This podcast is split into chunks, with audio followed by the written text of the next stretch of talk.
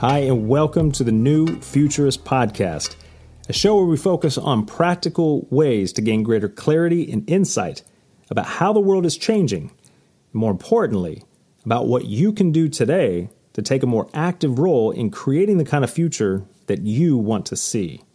My name is Jared Nichols. I'm the host of this show, and today I've got something special for you. This is an interview that I did when I was the host of the Road Ahead podcast. And this is something that I went back and looked at and listened to and realized that even though we recorded this a few years ago, the wisdom and the insight shared by my guest today is still very relevant and applicable to creating the future, to thinking differently about the actions that we take and how to make better decisions. So this is something I know you're going to enjoy, so stick around for this show here. But before we do that, real quick, let's do a little house cleaning. If you have not subscribed to the show, take a second, click the subscribe button, and this helps us do two things. Number one, it helps us to make sure that you are getting the most up-to-date shows and information, things that will help you along this journey when it comes to creating the future. But it also gives us insight into what is most important to you. It allows us to have a conversation back and forth so that we can better understand what is really resonating. Better understand what you want to hear more about. And then that gives us the ability to bring on new guests, create new content, and ensure that we're providing value to you going forward. So if you haven't, click the subscribe button. And without further ado, let's jump into the show. Well, Lolly, it's an honor to have you here on the show. Thank you so much for taking the time to be with us, and I'm really excited about this topic that we're going to discuss because this is something that's near and dear to my heart. And when you and I first had our initial conversation about this, it was incredible because, as you also attested to, that it's hard to find people that are thinking this way, and I can certainly relate to that. So, Lolly, what I want to do is just jump right in here and have you start to tell us a little bit more about how you came up or decided that the area of focus in your work with executives, with individuals, with organizations needed to move away from the popular concept of why or how, and instead into the who. What brought you to this? So we discussed this earlier, but I want to share this with everyone. I basically read a book a day. And in most leadership books and in most business books, they're really great books, but they talk about how to do things. They'll talk about when to do things, where to do things. And I think that's very important. And Simon Sinek a few years ago made why very important. And all of that is great. But this is what I have found is that if you don't know who you are, all the hows and the whys and the whens and the wheres won't matter. So if I'm coaching an executive and I say to him, well, I try to navigate through a problem, through a challenge, and we talk about the hows and we talk about the whens. But if that individual is not ready within, nothing will matter. If the who is not aligned with who he needs to be, all of that will fall to the wayside. So how do you because this is, you're talking about getting to the core of what an individual actually is. And this is not easy terrain to navigate. I know I do work with folks around some of these ideas, but there's always a preparation stage, like tilling the ground before you start planting the seed there. How do you, recognize when somebody either is completely resistant to this idea or, two, thinks that they really know who they are, but it's evident to you that they don't? I mean, how do you navigate that situation? Because this is pretty sensitive territory. So let's answer one question at a time because we can spend hours on both of those questions. So the first question is, how does somebody know who they are? The thing is, we spend our lifetime discovering who we are through reflection and self-awareness. We never wake up in the morning and say, this is who I'm going to be the rest of my life. Our lives are always changing and evolving, and so who we are always grows with what we're doing. And so we constantly have to work on ourselves. I think it was Joseph Campbell that said, it's a real privilege in a lifetime about being who you are. And so knowing who you are is a journey, is a process.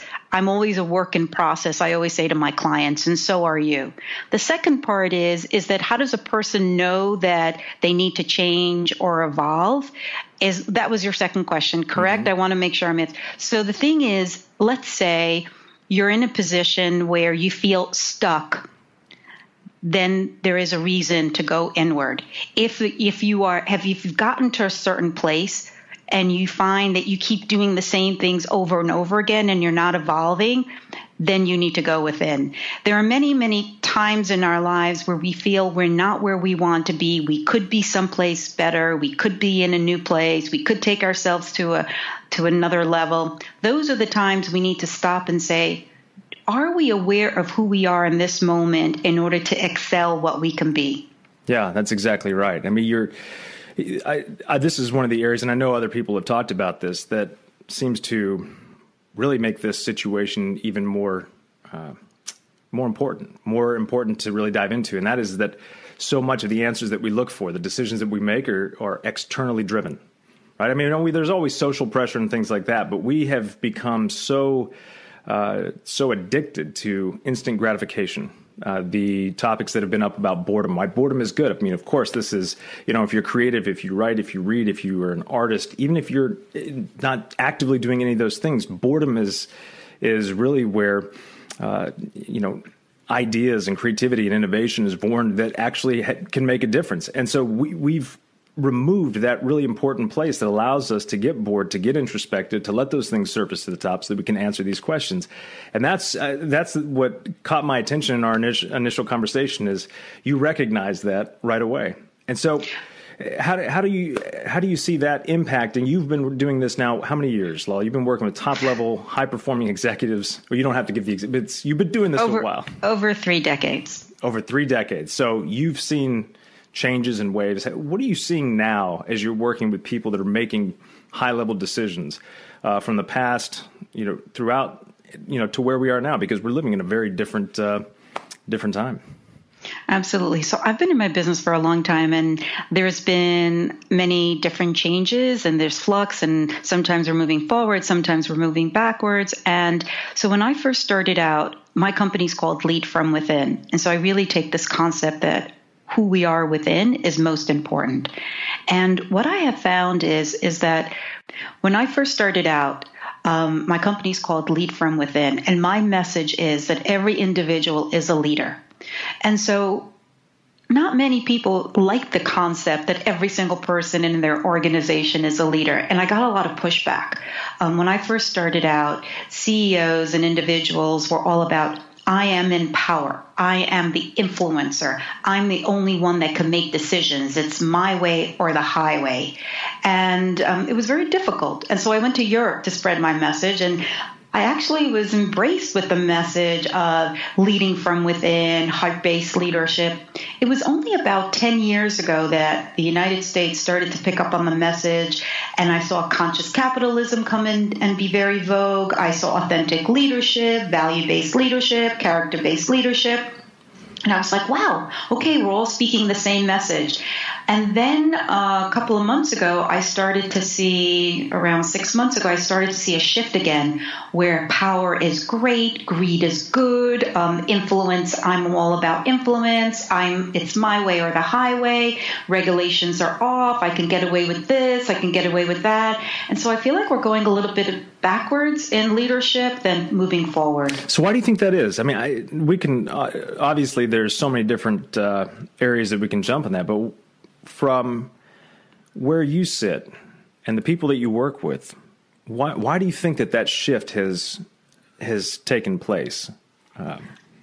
One of the things that I'm really big at is not naming names, but I believe that all leadership does start from the top, and that we look at who's in charge, and they set the tone, and we follow. We want to imitate it. So if our highest leader is coming across a certain way, people are like, well, if he can do it, I could do it. Well, if it's okay if he cut corner, it's okay if he's lying constantly, it's okay if he's doing that, And so it's kind of setting a precedent for who we are. Now, if we have an individual who takes the high road, then we think about ourselves because we say, oh, we want to emulate that. We should also take the high road. It inspires us. But if we have someone who doesn't, then we don't do it ourselves. We tend to mirror what we see. Oh yeah, no, that's absolutely right. So that makes me think about the difficulty or the perceived difficulty of trying to marry up these two ideas, leading from within, but leadership also starts at the top. So you have the examples that are being set. So as you're obviously dealing with the people that set that example, they also, you can't really empower somebody just to be empowered, to make decisions for themselves and to feel solid and rooted in who they are if you, as the leader, don't feel that way. So, I mean, that's a huge mountain to get over, but what an impact, right?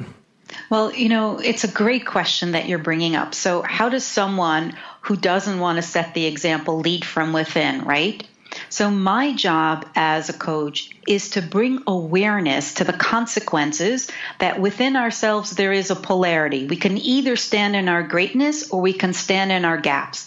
The choice is always theirs. It's not my choice. The choice is, what do you want to be known for? Because the truth is that we are all here to find ourselves. That's what life's about. You know, they say that I love the saying, I don't remember who says it, but the journey in our lives is not to save the world, we should save ourselves. And in saving ourselves, we save the world. Mm-hmm. And so I think it's true in leadership. First, we have to work on ourselves. That's how we make the biggest impact.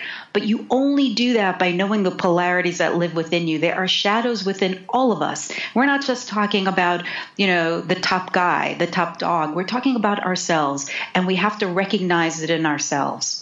No, I think you're absolutely right. And as one of the areas that I've recognized in the way that the world has been changing is because we are so interconnected with not just our devices and being able to connect over social media, but even the way that we share or create information, provide that, passing it back and forth. And so what ends up happening, too, because you marry that up then with the instant gratification, the instantaneousness, if you will, that we all seem to be addicted to. And what you continue to find is that people are outsourcing their critical thinking. They're saying, oh, well, this is the narrative that fits most closely with what I think I believe or I should believe.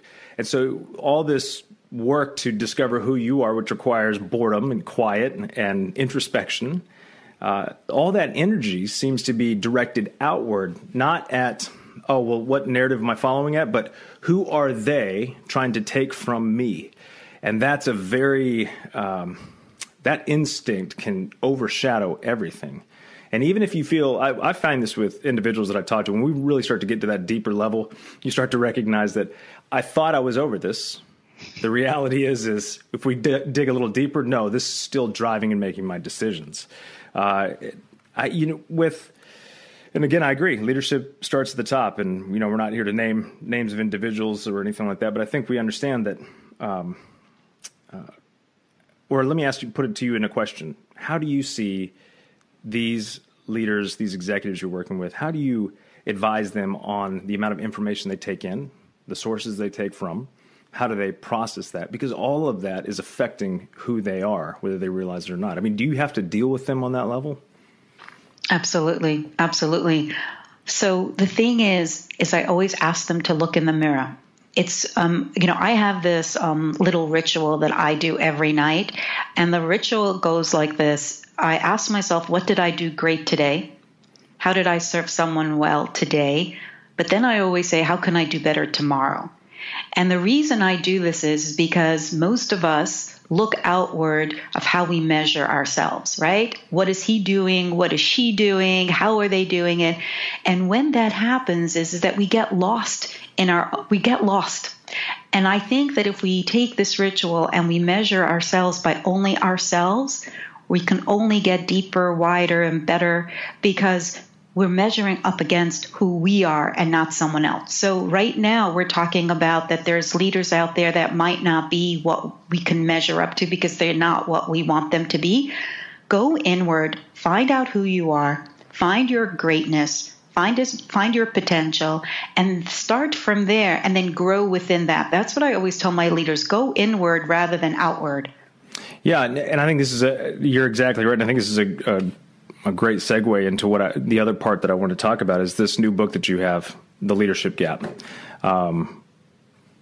Tell us, because oftentimes if we read a book, it's usually just, well, here's the how-to.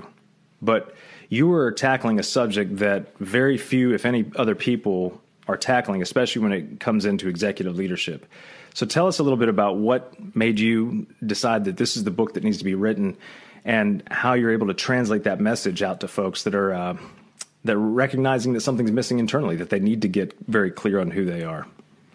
Great question. So it's I'm going to try to keep it short because it's a big question and it has a big answer. I'm trying to keep it easy. Yeah. No. Yeah. So let's talk about the book. The book is my system that I teach with executives, and I've been doing it for 3 decades. And the reason why this book is so good is because there is profound results. I've seen it over and over again between the research and between the results. There is a change. Let's just say that there is a change from who you are to who you want to be. Now, about why this is different is because you will always find, you could find books about who you're being. You could find books about archetypes. But what makes this really different is within every archetype of who you are, I then give you the psychology of the triggers, of the gaps, of the shadows that show up if you're trying to be that great person. And so if you know this, if you know the greatness, if you know the polarity of the gaps, of the shadows, you can instantaneously stop what you're doing and ask yourself in that moment, the way I am being now, who I am, is it leading me to who I want to be, or is it causing me some kind of shadow and some kind of trigger and some kind of negativity that is costing me in my leadership? That's what makes it different, is that if you learn this rethink system, which is the 7 archetypes of leadership, then you can take this with your life. You could take it into your marriage. You can take it into your leadership team. You could take it to your kids. These are universal truths. This came out from the studies that I have done with everybody that I have coached. I kept seeing a pattern within every individual, and that's how the system was created. Now, and I'm intrigued by it. So I want to ask you, so there's 2 parts. I'm going to ask you one question, then I'll remember to ask the other one here. But when you're talking about triggers, gaps, shadows, that's it's very, even like the cover of your book, right? I mean, it's stairs. There's a break in the stairs, but there's stairs. And what does that look like? I mean, when you walk somebody through the triggers, gaps, shadows, how do they start to identify that? Because right now it's just, well, these are words, but what's a trigger? What's a gap? I mean, how do you start that process?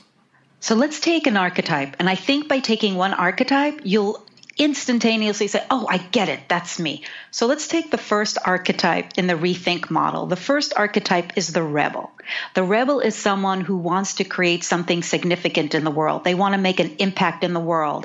But in order to do that, they have to have the characteristic of being confident. And being confident means it doesn't mean standing in front of the mirror and saying, I am the best, I am the greatest. No, that's not confidence. Confidence is truly knowing your capabilities and knowing your competence. That's what gives you your confidence. Once you know you're confident and once you know you have capabilities, right? That's where the confidence comes in and you could change the world, you could impact the world. But for every single person that wants to be a rebel who taps into their confidence, there is a gap. And this is what we're talking about. This is the shadow. Every single person, it says 99.9%, this is research that has been done, is that every single person who wants to make an impact suffers from the imposter syndrome. They feel like an imposter who has self-doubt. So how does that play out? It plays out like this. I want to impact the world. I want to make a difference in the world, but am I the smartest person to do that? Am I really capable of doing that? Look at all those other folks. They're so much smarter than I am. They're so much more capable than I am. I'm not going to end up doing this because I just can't. And this self-doubt, this imposter within you causes that great gap within you, and it ends up costing you in doing all the things you want to do in your life. It ends up costing you being a great leader.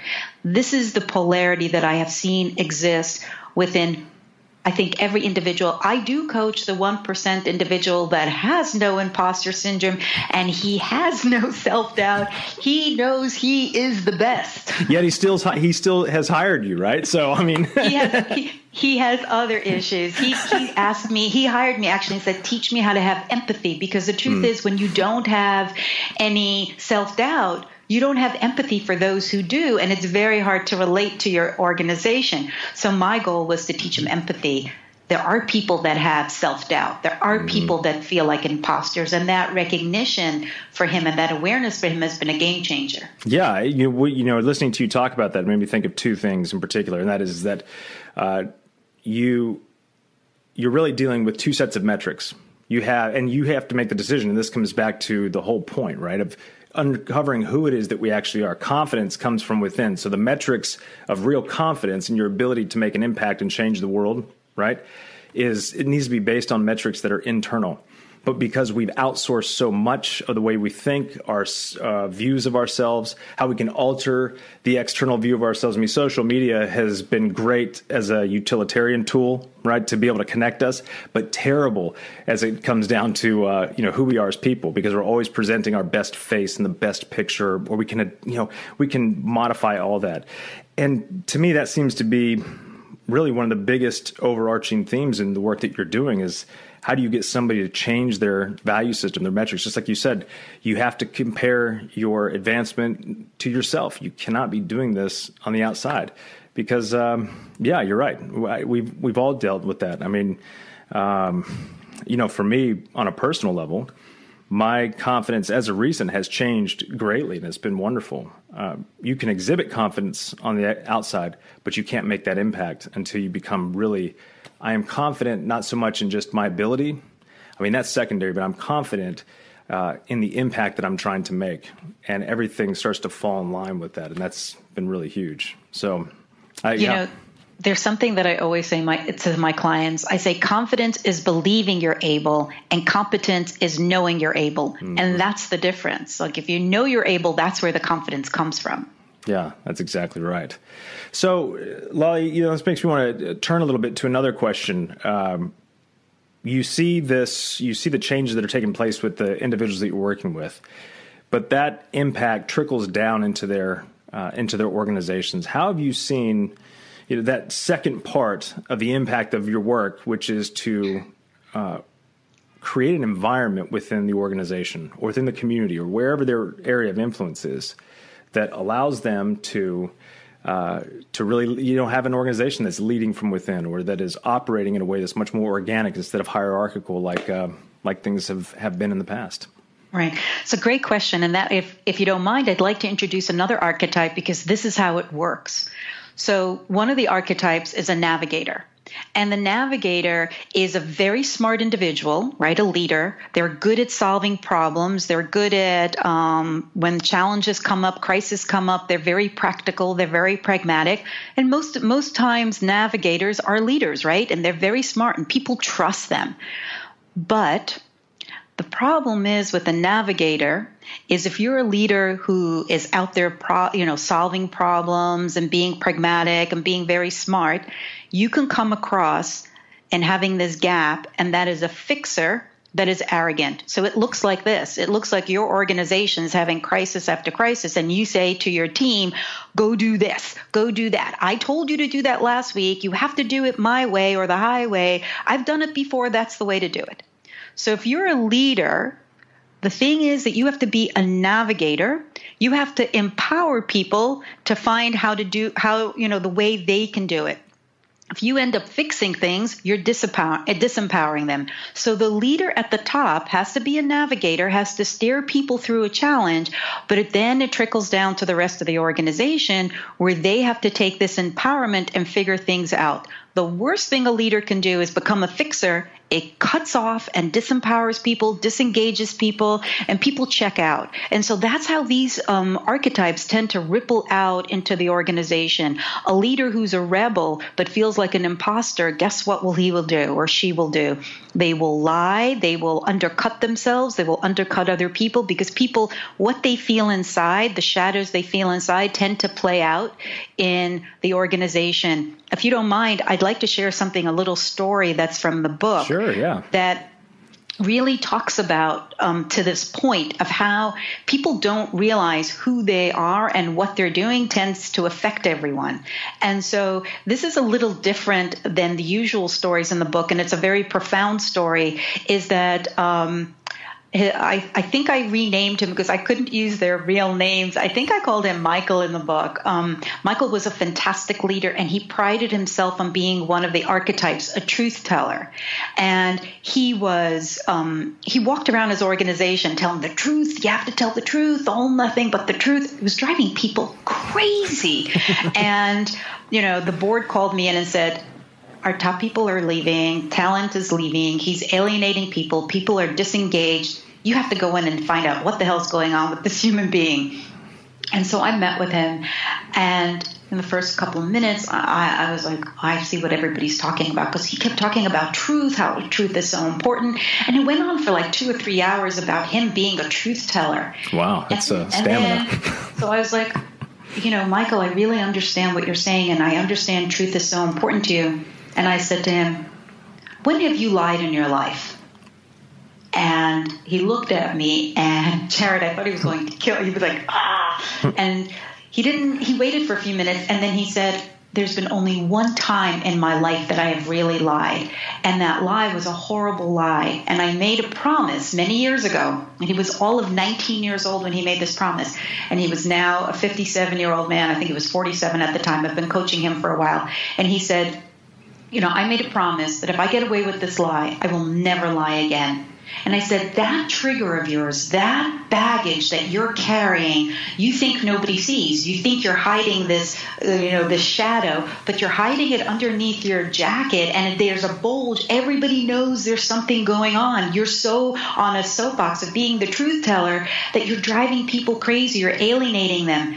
Be honest. Tell them that you have this thing within yourself, that why honesty is so important. Tell them that you have lied and you made a promise never to lie again. Allow people to understand what your triggers are and what your shadows are, so they can relate to you, so they can understand you. And once we discovered what that lie was, read the book, because it's pretty amazing story. What happened was this whole business changed. People saw him as a human being. People understood what he was trying to do in his life and how he was trying to make up for that one lie many, many years ago, which I said, I forgive you, please forgive yourself. You know, there's science that say that we lie every third sentence, and here this man was trying to tell the truth and be a truth teller with everything, and it was exhausting. Yeah, and that sounds like it. I mean, he was clearly afraid of becoming something that he feared when he was 19 years old. Right. And I think that's a really important point to make there, is that telling the truth and being honest and open, right, and transparent, those are two very different things. You can tell me that, you know, this phone has a black case, and I'll say, yeah, that's the truth. But that doesn't really tell me who you are. And it's a terrible example. I was just looking for the closest thing I could reach and grab here. But it also seems that you talked about the impact that made on the organization. I think two things are really unique about that. One is, even though we're more connected than we ever have been, again, technically, digitally, we have more connections than we can imagine. We are lacking that interpersonal connection, but that is one of the, you know, just the core human drives, is to be social, is to have people around us. And so in order to do that, or in order to really capitalize on that, and I'm not talking monetarily, I'm talking about in the way that, you know, that we relate to people, as leaders, as people that are in organizations, is to recognize that there's a deep hunger for that, that if you want your organization to run, if you want to understand how you can really make an impact, then you have to strive for that connection. I mean, you clearly still have boundaries, right? But I mean, strive for that connection. So people, when they see you, they trust you. They're not holding up some crazy standard of, oh, always tell the truth. Well, what exactly does that mean? I mean, that's kind of a relative term. I'm not really sure what that means. And clearly this leader didn't really fully understand what it meant either. The second thing I was going to ask you about as well is that everybody has talked about the generations. And with millennials, right, the overarching theme is that I've had to tell organizations to stop trying to find ways to get them to do stuff, or how do you incentivize them? Said, stop. This is the greatest secret with the millennials. The less you do and the more freedom you give them to reach that objective, the better it's going to be, right? So how do you do that? And they already seem to embody this idea that they want to lead from within. Maybe they don't fully understand this, but how do you advise leaders to utilize this process, or to fix this onto some of these generational stereotypes, or norms that we see in organizations? So the truth is every generation has their own story. The millennials, they look for purpose and for meaning, which is wonderful. They are very social conscious, but there's something interesting. There's another archetype in my book that I think millennials can really learn from. So their archetype is the knight. The knight is someone who's very loyal and is about serving others. And millennials are really not about serving others. They leave jobs very quickly. They do their thing and they're out of there. And there's a gap there, because the gap that we find that if you're not loyal and you're not serving others, you have this nation and generation of the mercenaries only serving themselves. Mm. And when you only serve yourself, you just get so far. And so the message for the millennials, I always say, is that what does it take for you to be the knight? What does it mean that if you are about purpose and meaning, it's not only about me, but it's about really impacting others. And it's a message that I think that we have to teach them what it looks like and feels like, because other generations have been of service to others. They are about the bigger purpose and working for the organization, and it's about the team. But millennials are really about the me generation. It's about what can you do for me? What have I done for me and my purpose and my meaning? I think we can get in trouble if we don't bridge that gap. No, I think that's exactly right. Well, Lolly, I know we could keep going on this. I mean, our time has already run short here, but before we go, tell us about when is the book being released, and how can folks find out more about you, reach out to you to follow up with this, or most importantly, pick up a copy of this book, because I would highly recommend folks do this. Lolly, she's touching on something that is incredibly important and really lays the foundation for where we as individuals and organizations together need to go. So there was a lot of questions there, so I'll try to answer all of them at once. So number one is The book is in pre-order now. I think every single person should get the book, because there is some bonuses there that are so worthwhile and priceless. Even if you get just one copy of the book, you get this free assessment that most individuals in every organization usually pay $97 for. It's free, and you can get a copy of the book. There are other bonuses that are really fabulous, and they're worth it. So you can get all those bonuses right now. Pre-order the book for yourself and loved ones at theleadershipgapbook.com. Yeah, we'll make sure to have links for that as well. Fantastic. And then otherwise, I am very present on social media. I do my own social media. I like to be authentic. I like to navigate. I like to connect. It's all about we. It's not about me. And so find me on Twitter, LinkedIn, and on my website, which is lollydaskal.com.